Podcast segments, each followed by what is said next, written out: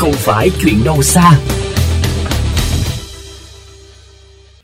Quý vị thính giả thân mến, Green Việt là một tổ chức phi lợi nhuận hoạt động trong lĩnh vực bảo tồn các hệ sinh thái quan trọng và các loài nguy cấp ở khu vực miền Trung, Tây Nguyên, chủ yếu ở Hà Tĩnh, Sơn Trà, Bà Nà, Cù Lao Chàm.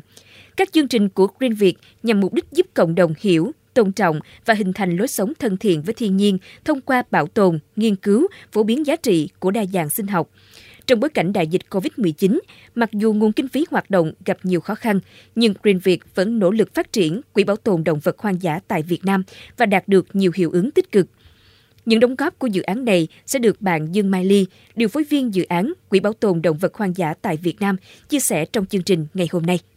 Xin chào bạn, ờ, Quỹ Bảo tồn Động vật Hoang dã tại Việt Nam được khởi xướng dựa trên ý tưởng nào và mục đích của hoạt động này là gì ạ? Việc lên à, ý tưởng cho quỹ bảo tồn thì đã được nung nấu trong các anh em của Trung tâm Nguyên Việt từ khá nhiều năm nay. À, thực tế là bởi trước giờ các tổ chức xã hội hay còn gọi là những tổ chức phi lợi nhuận địa phương như nguyên Việt thì thường lấy kinh phí hoạt động từ tài trợ từ các tổ chức nước ngoài Tuy nhiên, nguồn viện trợ này thì đang ngày càng hiếm hoi, đặc biệt là trong bối cảnh Covid thì câu chuyện tài chính này lại càng khó khăn hơn bởi mọi nguồn lực đều đang được dồn cho việc cứu trợ cho đại dịch. Do đó, chúng tôi nhận thấy rằng cần phải có cách để tiếp tục duy trì những cái hoạt động cho các tổ chức xã hội tại Việt Nam này, nhất là khi những đóng góp của họ trong công tác bảo vệ môi trường và tài nguyên thiên nhiên là vô cùng thiết yếu. Ví dụ như đang có rất nhiều các nhóm đang làm về phân loại hay là tái chế rác thải, phục hồi các dạng san hô và cỏ biển, cứu hộ động vật trồng cây hướng dẫn bà con cách làm kinh tế không dựa vào rừng truyền thông giáo dục thiên nhiên vân vân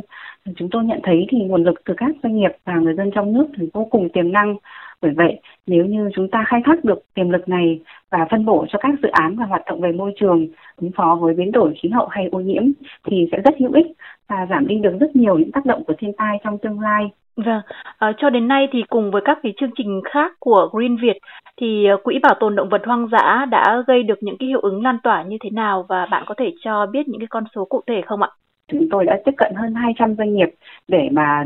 tuyên truyền cho họ về dự án Quỹ Bảo tồn cũng như là tìm hiểu những quan điểm và khả năng đóng góp của họ. Chúng tôi cũng đã tiếp cận được ờ, hơn 70 tổ chức xã hội trên toàn miền Trung và Tây Nguyên để tìm hiểu các khó khăn và thuận lợi của họ Ngoài ra thì hiện nay dự án cũng đang có một gói hỗ trợ tài chính với tổng mức tài trợ lên tới 50.000 euro cho các cái tổ chức xã hội tại khu vực miền Trung và Tây Nguyên. À, và cuối cùng thì một chiến dịch truyền thông hướng tới khối doanh nghiệp thì đang được chúng tôi tiến hành để tôn vinh và khuyến khích các cái doanh nghiệp đang hoạt động ở Việt Nam để họ thực hiện nhiều hơn nữa những cái hoạt động trách nhiệm xã hội và chia sẻ giá trị liên quan tới môi trường. À, trong những cái chuỗi hoạt động liên quan đến uh, môi trường, đa dạng sinh học Ờ, thì Green Việt đã có những cái đóng góp chung như thế nào? Thì phần lớn thì chúng tôi là các nhà nghiên cứu trẻ,